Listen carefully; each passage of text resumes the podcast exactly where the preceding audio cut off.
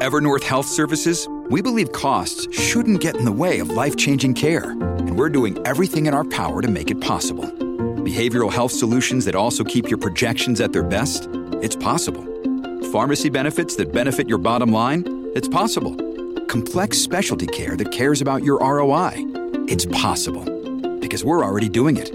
All while saving businesses billions. That's Wonder made possible. Learn more at evernorth.com/wonder. Hi everyone, this is Raoul Pal, the CEO and co-founder of Real Vision, and welcome to my podcast. Every week, I'm lucky enough to speak to tons of smart and innovative people in the financial game. I get so much insight from these conversations, and that's why I wanted to start this podcast, so I can share that knowledge with you. I hope you learn from the discussions, and you can always find more in depth content at realvision.com. Enjoy the show. Chris, welcome to Real Vision. I think it's the first time you've been on, right? It is, yes. Thank you very much for having me. I don't know why it took so long, but anyway, you're here now. exactly. Um, so, just um, to let people know, just uh, give a bit of background about what you do, and then we'll dig into your crypto journey just to bring everybody up to date. Yeah, sure. So I uh, run the international business at Fidelity Digital Assets. So I joined in 2019, and I have a career in uh, in commodities. So I started off as a commodities trader, managed uh, different commodity trading businesses, but really got the digital asset bug over a period of years, but decided to transition to this full time uh, in around 2018. So, yeah, it's been a pleasure to be here. It's a journey. It's been a journey at Fidelity. We set up a client-facing entity in uh, in 2019, um, and so we're expanding and charging full steam ahead. So, what attracted you to the space in the beginning? When talk me through when you first kind of learned about Bitcoin, or you know, what was your entry into the whole thing, and what was the light bulb moment for you? Yeah, so it was actually from my brother, and my brother isn't in financial services, but he he has a knack of identifying sort of mega trends relatively early on, and so he was a you know a huge proponent of the internet and was you know made a number of investments around that time. Um, and I think it was around 2013. He was adamant that this was going to be enormous and that this was you know as relevant um, for technology and society as the internet was, and he was you know persisting with me to try and take a look at it in more detail. And you know life just gets in the way. And so i kind of half-heartedly sort of took a look a few times. Uh, and like any trader you know if you buy a little bit of it then all of a sudden you pay a, lo- pay a lot more attention to it so i did that in 2015 and i would say it was pretty pedestrian still at that point i'd buy a bit i'd sell a bit uh, and it was really sort of the beginning of 2017 when we started to really take off and you could just see the level of activity that was going on in the space. And I, you know, quote unquote, went down the proverbial rabbit hole. And so, yeah, that was really the journey. And and and at work at the time, I was running uh, the commodities trading desk for an investment bank, and I approached my boss, and this was probably the summer of 2017, to ask, you know, this is really starting to take off here. We're starting to talk to clients about this, not because they necessarily want price exposure or they want services, but just because they're interested. And you know, so what do you know? What do we? How do we respond to this? You know, what is the bank stance, and what do we see our direction of travel? And the short answer was is that you know there's nobody really looking at it, and so I thought that was a mistake, and so I proposed setting up a small research group just to look at what the the various opportunities were. You know, is that you know for a bank is that prime services? Is it custody? Is it market access? You know, from a markets perspective, is it OTC market making? And you know, then there are you know, at the time we had this ICO boom, and so you had this enormous ICO treasuries. You know, do they help need help risk managing that? You know, uh, M and A advisory, that type of thing. And so it became apparent that that was really a full time role, and so I transitioned into that full time beginning of 2018. And um, you know, over the next six to nine months, you know, it became increasingly apparent. You know, we also kind of topped out. We entered a sort of multi-year bear market, and so I think I think to be honest, like a lot of the banks were just sort of thankful that it was going away.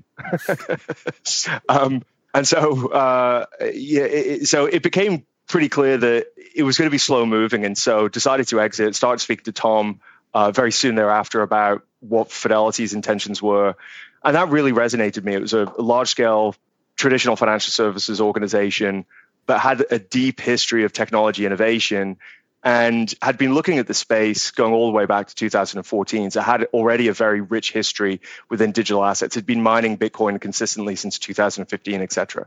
And so this was support that really went to the very top of the house. Um, you know, and Abigail Johnson, our, our chairperson and CEO, um, you know, has been a long-standing supporter of the digital asset space. Um, she was a, a, a, keynote speaker at Consensus in 2017, in May 2017, when the price was, you know, 1500, 1800 bucks. Uh, and so we're incredibly fortunate to have that level of support at the very top of the house because I think with, you know, it's less so now, but I think certainly back then, it was a it's a very divisive subject. I mean, even now it's relatively divisive, but I think that you know there's a lot of education since then, and these types of decisions need to be made right at the very top of the house because you know if a bank or a large scale financial intermediary is to enter um, this marketplace or start providing services, it's likely to be front page news on the FT. It's likely to be front page of the Wall Street Journal, and so you need buy-in at that kind of level. And I think that you know back then the you know there were nexuses of of, of, of information and excitement, but they didn't permeate right to the very top of the house. One, one thing's interesting. I've known that traders have come into the space. There's a lot of people come from two areas: one from commodities, right, and one from um, emerging market FX. Yeah, because they're people who understand risk. Yes, that's and right. Vol- and volatile assets, and yep. how to how to run risk with volatile assets. Because most people don't have that skill set. It's very different.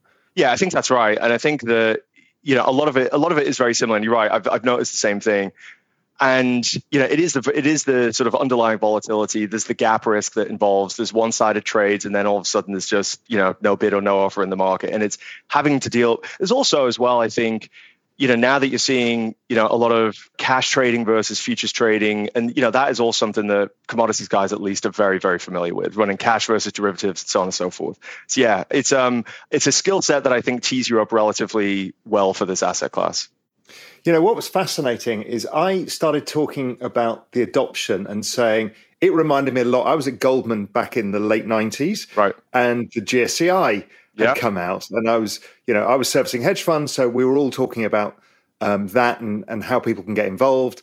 And then you wrote a whole piece on it. Talk me through this because it was bizarre because you'd come at it exactly the same way and said, look, this is really similar. We've seen this before. Talk us through the paper you wrote because it was interesting. Yeah, sure. So well, to me, you know, I look at the I look at the digital asset markets now, and I look at the setup that we had in the late '90s, early 2000s with commodities. And I so I joined uh, I joined um, my first trading desk in September 2001.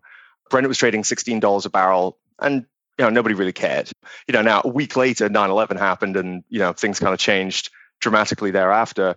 But it, the setup involved, it just you know, it's almost like I, you know, and we're going through the same questions now. People are asking, but is this a real investable asset class? Does this have a place in a traditional diversified investment portfolio? And these are questions that we we went through with commodities 20 years ago, and like we we now know that you know pretty much every you know managed uh, portfolio has some allocation uh, to commodities as a diversifier. And so it's just interesting to me. And, you know, the setup that we had back then and the setup that we have right now, and the parallels, I think, are just really striking. And so a lot of people don't know, well, maybe don't remember this, but prior to the early 2000s, I mean, most investment portfolios didn't have an allocation to commodities. They were really corporate right. hedging markets. Um, and then we saw a series of what I would call product, regulatory, market access and infrastructure developments that really sort of laid the foundation and enabled institutional participation. It didn't necessarily drive the institutional participation, but at least, you know, it put it in a place where you had a sort of basic foundation upon which you could build an investment case. You know, and fast forward to today, and I think that's exactly where we are with digital assets. And I think it started, you know, going right back. I mean, if you look at the sort of regulatory environment, and the reason why I think it's useful to look at that back then is because it's pertinent now with um, for digital assets. You know, we were coming out of the the you know 1980s. Obviously, saw a huge deregulatory push um, in in in the UK. You know, known as the Big Bang. We were seeing the same in the US. At the same time, uh, commodities markets were getting deregulated globally. So oil came off uh, fixed pricing in 1983. US nat gas was deregulated in in 85. US power in 92. And so you had these, you know, London and New York as a result of these deregulatory trends emerged as these global financial capitals at a time when we were going through enormous financialization and massive growth in in financial services. And you know, around that time, and you know, if you're at Goldman, you'll remember, but the you know, we start to see banks increasingly push into more assets, more markets, more jurisdictions, just because, uh, you know, quite frankly, there was a lot of money to be made. And at the time, you know, and you mentioned the GSCI, you know, I think that was really a seminal moment because prior to that, if you were an institution looking to get broad based price exposure to a basket of commodities, you had to build that yourself.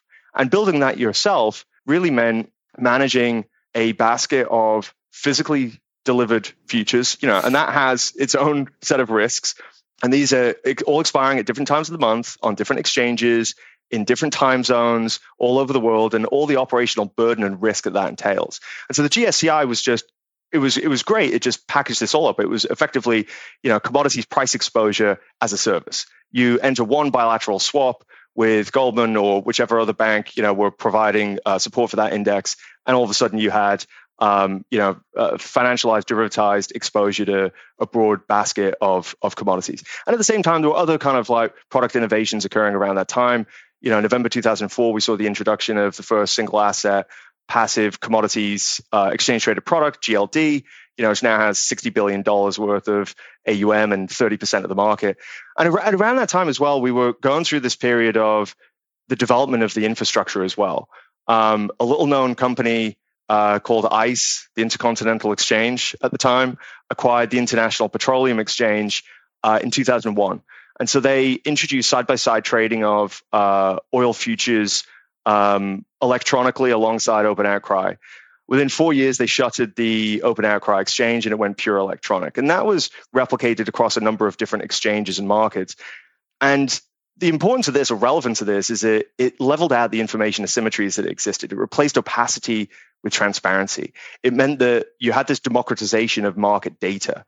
And, you know, again, up until this point, you know, we hadn't had like that, you know, institutional interest. And this, all these developments came at a time when the investment case for commodities was really quite compelling. And I think you can split it down into three different pillars, if you will. And the first was diversification. So nobody, because these were a completely separate asset class that had their own uh, supply and demand fundamentals, um, you you know it, it, you know modern portfolio theory 101 you introduce an uncorrelated asset into a diversified portfolio and you get net benefits. Harry Markowitz in 50, 52 said diversification is the only free lunch in investing. When you need mealtime inspiration, it's worth shopping Kroger, where you'll find over 30,000 mouthwatering choices that excite your inner foodie. And no matter what tasty choice you make, you'll enjoy our everyday low prices, plus extra ways to save, like digital coupons worth over $600 each week. You can also save up to $1 off per gallon at the pump with fuel points. More savings and more inspiring flavors make shopping Kroger worth it every time. Kroger, fresh for everyone. Fuel restrictions apply. And the second, the second pillar of that is the positive expected return. So because a healthy commodity market is typically in backwardation, what that means is, is the unrolling of those positions in order for those uh, that price exposure not to mature, you're selling a prompt contract and buying a deferred contract. If the market is in backwardation, you're therefore collecting that roll yield. And this at the time was somewhere in the region of 5 to 10%. So not only do you not need the market to go up to make money, you're, you're, you're getting that diversification, but you don't even need the market to go up to make money. And the third thing um, that was happening around that time was there was just this uh, incredible bull case for commodities writ large, and this was owing to um, the 10th five-year plan issued by the CCP in China. And so one of the objectives was to transfer 40 million workers from the rural areas into the cities. Now, 40 million workers, and so, so bear in mind that's not 40 million people because then you've got children and you've got elderly people that will go with them. It's 40 million workers. And so that was the working that was the working population of Germany at that point in time. Think about all the industrial and social infrastructure you need to create that type of the infrastructure for in which they can live. And so that's roads, it's power plants, it's hospitals, it's schools, it's sewer systems, it's factories, and all the rest of it. So this was a um, you know a uh, a forewarned demand demand, demand shock. Yeah, it was a demand it's shock. demand shock. Yeah, and we can see that the primary energy demand uh, almost doubled in that five year period, and so huge huge macro shock that was advertised in advance in a way that only a control economy can do. And so, and the, the third, the, the last thing on this point is that, you know, you had this sort of very supportive macro environment. So we're in the middle of a bear market. Um, the tech bubble had burst. Um, you know, equities had been selling off for a, for, for a period of time. And you know, at the time as well, I think, you know, so you look at now, so the CAIA Association has put out data saying that 6% of global investable assets were allocated to alts in 2003. You fast forward to 2018, that had risen to 12%. So we were in this environment where people were happy to look at and alts. alts in this case, not alts as in crypto, but alts as in alternative assets. Exactly right. Yes. In the traditional yeah. sense. And so the result of all that was, you know, all these things combined is that we then just saw this enormous influx of institutional capital into the space. And so from 2000 to 2002, there was pretty much no institutional investment into commodities. And then from 2003 to 2010, we saw uh, in that eight year period, we had around $400 billion pour in. And so just a, a massive amount of capital allocated. And again, like I think if we can look at digital assets right now, I mean, let's let's look at those one by one. So we look at the product suite you know, in the US, you know, we had yes, we had GBTC in 2013. You know, there are there are issues with GBTC, closed-end fund, blah blah blah. Um, we saw December 2017, we see the introduction of the CME Bitcoin futures. You know, December 20, we see the launch of CME Bitcoin options. You know, in Feb 21, we get Ether futures. You know, since during that period, we've had MicroStrategy enter the market. That's created indirect vehicles um, you know, both for equities and for bonds that give indirect price exposure to, to Bitcoin. Um, we've had a futures-based ETF launched in the US. You know, Canada, we saw um, last year the first uh, North American ETF launched. In Europe, we've had um, you know CoinShares since 2015. Deribit, the first real kind of um, options market, launched in 2016. And you know, we've now had in Europe, we've had ETPs uh, approved in Germany and Switzerland and Sweden. Um, you know, Fidelity International launched uh, a Fidelity Bitcoin ETP just a couple of weeks ago. And you know, globally, we now have you know a number of private funds that will give passive price exposure uh, to Bitcoin. And so the product suite is definitely developed, I think, significantly over the last five years, let's say. You know, and then you sort of contrasting the regulatory and market access um, situation. You know, as with commodities in in the 90s and, and, and the early 2000s, I think that that's improving dramatically. If we look at sort of retail access, I mean, even just through PayPal, Square, Venmo, and Revolut, we've given market access to over 500 million users. You know, and that's not having to go and open a new account. That is an existing client, you know, a client that has all of a sudden they have access to this marketplace um, through an app they already have on their phone. You know, and through institu- for institutions, we've seen the introduction of dedicated institutional liquidity venues. Um, LMAX Digital as an example. TP ICAP, the world's largest interdealer broker, is launching their venue in the first half of this year. Fidelity will actually be providing the, the custody infrastructure and the settlement services for that venue. Um, you know, many primes uh, are now offering support for the CME futures. This was not the case five years ago at launch. You know, that has been a journey in and of itself. I mean, the interesting thing here is I think that regulation um, has has has stymied the development or the adoption of digital assets by some of these large scale financial institutions. Less because you know, and we saw with commodities um, that was more to do with deregulation. Here, it's it's a lack of regulatory clarity. Um, and Boston Consulting Group has a great stat on this. From 2009 to 2016, European and North American banks were collectively fined $321 billion by regulators. I mean, just an eye watering number. And what this means is that banks now need perfect regulatory clarity before they're prepared to act. Um, and so I think that you know we are seeing steps in the right direction. Obviously, the OCC put out um, two interpretive letters stating that banks could custody crypto assets. We've seen in in Europe the introduction of, or I should say, the the introduction of, of, of MiCA, the markets in crypto assets, was a draft regulatory framework that will bring the provision of certain crypto asset services uh, under the purview of local regulators. So that's expected to you know conclude its review period in the next two to three months, let's say, and then be in force, you know, 24 months thereafter. But that will simplify the process, A, give institutions clarity, but B, simplify the process of doing business. Right now, we're having to deal with this um, very patchwork regulatory environment, and that will enable us to get regulated in one jurisdiction and then passport our activities through the EU bloc. So I think that that's an incredibly important piece of um, piece of legal framework. Um, so, point being, though, is that I think there's still significant gains that can be made with regard to market access and institutions just by uh, giving that clarity to banks and other large scale financial intermediaries. And then, just in terms of infrastructure, I mean, in 2017, we could see five to 10 price differences between two exchanges in the same country. I mean, it's one thing if there were exchanges where one of them had like capital controls and so on and so forth. These would be two exchanges based in California. Um, and so exchanges were going down all the time. I mean, this was, you know, it was not institutional grade or quality. Um, and that has, I mean, the, the progress that we've made on that front has just been staggering, I think. You know, 2018, obviously, Fidelity announced the launch of its custody business. I think that was a watershed moment. Uh, you know, now we've seen another of other credible alternatives. And, you know, there's just been a, a lot of development. I mean, especially in, in terms of lending and borrowing. And I remember in my former role looking at the lending and borrowing space, say, how is nobody doing this? Uh, sure enough, now five years on, um, you know, it's it's a very well catered for market. Um, I think importantly as well, the quality of data and research has just come on vastly as well, both from a fundamental standpoint, but then also on-chain data and you know market data as well. And all that stuff is needed for institutions in order to be able to do this amount of research and due diligence before they will uh, make an allocation to the space.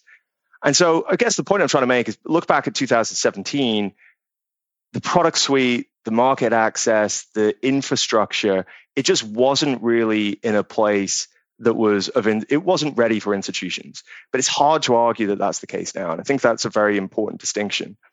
So what you're kind of drawing the parallel is we're pretty much at the kind of 1998 period or so where suddenly you could start trading commodities institutionally and adding them to a portfolio in a way that worked Somewhere, whether it's 99 or 2002, you know, that that kind of period where it started to That's happen. right. And I think that, you know, again, you look back at those sort of the three pillars of that investment thesis for commodities, it was diversification. Well, you know, we have an asset class here that is also uncorrelated. I mean, people have pointed to, you know, the uptick in correlation in the pandemic crash and things like that. But as we, you know, in periods of high market stress, that's always the case. Yes, I mean the correlations go to one in these kind of risk events, right? Everything is yeah. correlated in a risk event. Also, what I notice about crypto is it has a passing correlation to stuff, passing to yep. the yield curve, passing to rates, passing to equity. But it's not the overall correlation because if you look at over a long enough time horizon, it's not correlated to anything. I think that's the key point, right? Yeah, exactly, exactly right. And and people will kind of, uh, you know, try and tie that flag to its mast when it when it's convenient. Um, and to your point, you know, in periods of high market stress, this is this is just what we should expect. Um, I think interestingly as well, looking at those other two, you know, pillars of that investment thesis is the positive expected return. You know, in commodities that was the roll yield. You know, now we have these developed lending markets. You know, increasingly we have a greater proportion of total crypto market cap is proof of stake. You know, with its own kind of yield generation.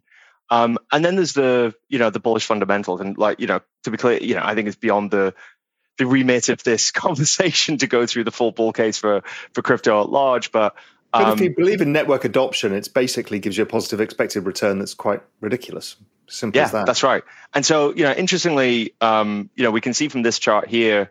Uh, this, this, I would love to take credit for this work. This was actually put together by Jurrien Timmer, who's the director yeah, love, of global macro. Love Jurrien. He's, he's been on Real Vision a few times. Good guy. Oh, is that right? Yeah, he's yeah. he's he's great, and it's been great. You know, he's obviously approached this from a a dispassionate standpoint. Um, and I think that, you know, sometimes, you know, we're, you know, in the weeds, but it's great to see the journey that somebody goes on, you know, as a highly respected macro thinker and just coming at this with fresh eyes, dispassionately, you know, and and and coming to the conclusions that he has. But one of the one of the and he's he's come up with a couple of different um, you know, valuation models uh, for Bitcoin particularly. And he's looked at this from the supply side or the demand side. But the chart we have here just looks at Bitcoin addresses with a balance of greater than a dollar and mapping that to mobile phone um, adoption. And so, you know, you can see we're 13 years in, and on this S curve, we're just at that point where it's about to lift off on the chart on the left, which is the linear curve. We look at the uh, exponential curve on the right hand side, and you can see that we're tracking it like, remarkably well. Um, and so, you know, if you believe in that sort of continued adoption, I mean, that is your fundamental bull case right there. Families have a lot going on. Let Olly help manage the mental load with new cognitive health supplements for everyone four and up, like delicious Lolly Focus Pops or Lolly Mellow Pops for kids. And for parents, try three new Brainy Chews to help you focus, chill out, or get energized. Find these cognitive health buddies for the whole fam at olly.com. That's O L L Y.com. These statements have not been evaluated by the Food and Drug Administration. This product is not intended to diagnose, treat, cure, or prevent any disease. Yeah, well, I just wrote a piece for Global Macro Investor over the weekend. You know, I've been, as you know, been using Metcalfe's law for this. Yeah. And from my numbers, using the crypto, I think it's crypto.com, blockchain.com numbers, um, there's 300 million users. It's growing currently at about 185% a year in all of crypto, which is twice the speed the internet was growing um, at the same kind of phase. Fi- um, looking at the number of years after there was 5 million users. So Right. that's how we kind of anchored it. It's growing at twice the speed because obviously it's, it's a network built on top of a network of network. So Yeah. mobile phones and data, then internet, then crypto. So you get, you know, I think it's called Reed's law, which makes it even more exponential. It gets all ludicrous. Um, it's just yeah, I mean, as, as they say, the internet didn't have the internet. no, exactly right. it, it had the mobile phone network and the landline Yes. network, but you know, it, it's it's all of the kind of thing. Also, what I did is I had a bit of a breakthrough this weekend. Is I try to figure out okay, what is the what drives price in crypto, and I went through all of the kind of on-chain data, everything, trying to look at it, supply, demand, hash rates, all of this stuff, and basically it was really simple. It was total volume, daily volume, Right. and And, th- and that's that's trading volume or cha- on chain volume? Adjusted volume. So that's the Right. cleaned up. So you don't. So the the proper volume is not the wash trading. Yep. Um, and then um, essentially multiplied by um, number of active users. right. And Okay. it fits the price for Bitcoin, Ethereum, Polkadot, XRP, everything. It's it's Really? exact. It doesn't give you a lead, but it exactly shows the price. And I'm like, okay, this is really interesting because it it kind of is all about that adoption effect, really. Yeah, yeah, I think that's right. And you know, it's it's it it definitely feels it definitely feels like um, you know that level of adoption is has really stepped up a gear. You know, just over the last three to six months. I mean, I would say that. I mean, we talked about this just before we started, but you know, I would say a year ago to eighteen months ago, we were inundated with people trying to. When the market's going up, we're just flat out trying to get people onboarded um, because there's such high demand for our products and services. Now, just You know, before we go, I just want to dig into that. So back then, what was that? Family offices mainly? Was it institute? Who who was that? You know, obviously there's hedge funds and other Yeah. players as well. Talk us Yeah, through the players and how that's morphing because I think that's really interesting. Yeah, sure. So I think I think back then you're right. It was definitely there was some crypto natives, but then there was a lot of sort of uh, new new entrants to the space. It was more on the family office and hedge fund side, and you know you you can see that just because the you know, and it was really where the investment decision was being made relatively close to the principal, or at least by somebody who had, um, you know, been employed by the principal to manage their money on their behalf. So, like family offices, hedge funds, and and you, so you saw that adoption relatively quickly. They were able to act a lot more um, in a lot more timely fashion. You know, to your point, you know what we've seen over the last six months is there's definitely more in the way of conversations from you know the big banks, but then also the larger sort of pensions endowments. You know, people are really starting to sit up and pay attention. And I think that again, you know, back then the the sort of interest in products and services was definitely correlated to quite heavily correlated to flat price. So markets going up, um, you know, people want on platform as quickly as possible. Markets coming off, you know, rather than responding the same day, you might get a response in two days' time. You know, it just slowed down a bit. The phone would be ringing uh, less than it was. Um, and so, and th- just over the last three to six months, well, I would say really sort of the beginning of this year, it feels like that shifted a little bit. We've obviously seen, you know, move from 69 down to 34. That ha- really hasn't abated the demand. And I think that, you know, there could Really be one or two I mean, reasons. I've had Yeah. nobody, not one person, even care. Right. Yeah, Yeah. on Twitter yeah. there's noise. Not one institution. They're like, we get it. It does this. This Yeah. is a good opportunity. Well, that's right, and I think at the I think you know it, it could be for one or two reasons. It could be that it's the beginning of the year and you get that kind of January effect where people are looking forward year ahead, a bit more long term strategic thinking, and you know it's like they're looking at this over a longer time horizon. But I think more importantly, what's happened is we've gone through this rebrand of crypto. Like it was crypto, now it's kind of it- you know 12 months ago people weren't talking about the metaverse people weren't talking about web3 that's been that's night and day and i think that it's almost like the global investment community is has sort of woken up and now they finally understand what this is really for and so i think that the security and, and, and confidence in the investment thesis is just at a different level. And to your point, they now just understand, okay, well, we now get the investment thesis. And yeah, it just does this every now and then. And you must see that, and I've seen it. I mean, one of the things I did was seeing the need for product is I started a fund of funds investing right. in in digital asset hedge funds because that's a typical institutional product at yep. this stage in the cycle. What I am seeing is as this narrative shifts to Web3, it's no longer a Bitcoin only world. In yeah. fact, people kind of want a broader exposure. And yeah. I know you guys have moved towards ETH and, and stuff like that as well. How, how are you seeing those conversations develop? Yeah, I would say that. So the beginning of last year, we were we were Bitcoin only, and and and more less because we were ideologically maximalist in the sense that we thought that you know there's one coin to rule them all. It was really just that. So we're an institutional only business, so we don't have um, a retail offering. So you know we have like certain minimums. You know unless unless you're below five million dollars of uh, you know assets, you know we need to understand like the path to get to that kind of level. And so it's it's a different cohort of investors. And up until that point in time, there just hadn't been any interest in other assets. 98% of the conversations that we were having were Bitcoin only. And that definitely shifted. And I think part of that was the, you know, obviously we saw the reemergence of ESG concerns for Bitcoin. I think, you know, from Feb to May of last year, Bitcoin dominance went from 65% to 40% you know, that obviously meant that we saw this enormous outperformance of alts. So while Bitcoin was tra- tracking sideways, alts went from $500 million of, uh, of, of, value to 1.5 trillion in a relatively short space of time, and people follow the money. And so, but what we, I, I think that's right though, and I, I think you know, part and parcel of that also is that everybody starts with Bitcoin. You know, it's relatively easy to understand, uh, and once you've kind of wrapped your head around Bitcoin, the natural progression is, well, what else is there?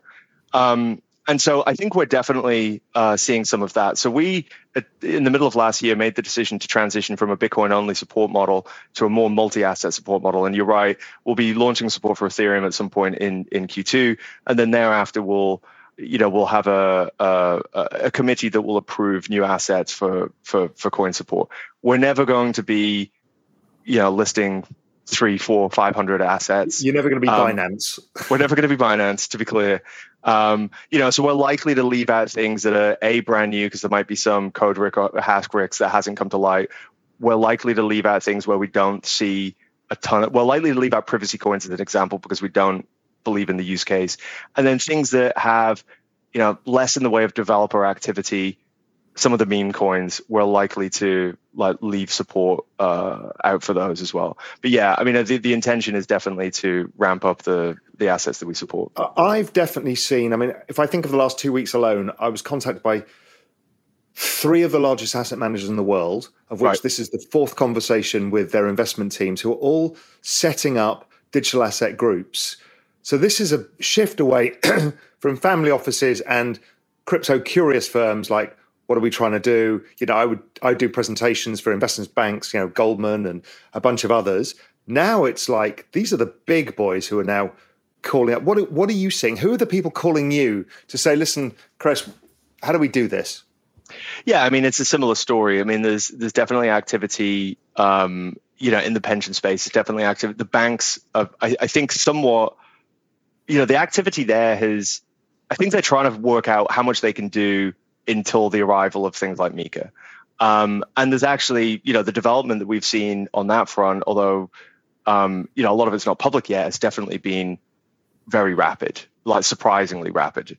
Um, and so I think there's definitely there's definitely a push in there's definitely a push in that direction. And then you know seeing increasing activity out of the sovereign wealth funds and so on and so forth. So you know again it it it definitely feels very different you know now and, as opposed to sort of 12 to 18 months and they don't seem to be fazed by the recent sell-offs you know that so they're not saying it's down 50% you know i'm nervous about this.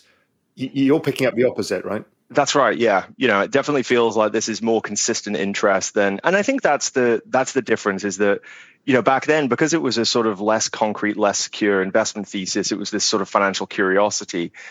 You know when it died down or when it tailed off you know, so did the interest. Whereas this definitely feels a lot more concrete. I mean, I'd be curious to hear from the conversations that you're having. Is that sort of similar Um, is that a similar experience? Yes. Um, I haven't seen anybody particularly freaked out, um, in fact, at all. A um, couple of retail people, you know, it was more volatility than they they were used to. Most others are kind of, most others are not really concerned about it, and institutions seem to be. I mean, I get texts from giant pension funds, text, t- WhatsApp messages. They've all turned into this now. Right. They're like, "Oh, this is this is fantastic. I just need to get my asset allocation committee to agree the next chunk of capital because I want to put it in." So for me, it feels very different. Time will tell, I guess. Chris, listen, fantastic to catch up with you. This is a lot of fun, a lot of interesting information from here because a lot of people don't really understand the institutional side of it. And you and I have grown up in that world, and it's I think it's interesting for people to learn from it. Chris, brilliant, my friend. Great to speak to you. Perfect. we'll get you back in Real Vision soon. Awesome. Thanks very much for having me. Appreciate it. Cheers.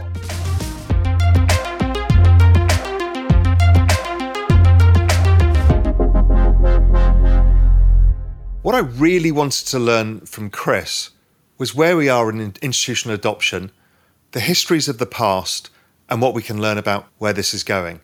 Chris brilliantly articulated the commodity cycle of the 2000s and how it applies particularly to the digital asset market now. I think the surprise was is he's having the same conversations as I am with the world's biggest asset managers and nobody is fazed by the volatility in the space. In fact, they look at it as an opportunity. Hi, thanks so much for listening to this podcast. If you enjoyed it, I've got a free membership waiting for you. If you want to understand the future of everything, then understanding digital assets is the key. We're not ever going back to a pre crypto world. Blockchain technology is transforming everything from communities to healthcare to real estate to, well, just about everything. That's why in 2020, we launched Real Vision Crypto, the world's premier cryptocurrency and digital asset video channel. Right now, Real Vision Crypto is helping more than 220,000 members understand the biggest wealth creation opportunities in a generation and maybe of all time. And Real Vision Crypto is completely free. To get your free membership to Real Vision Crypto, please visit www.realvisioncrypto.com. That's www.realvisioncrypto.com.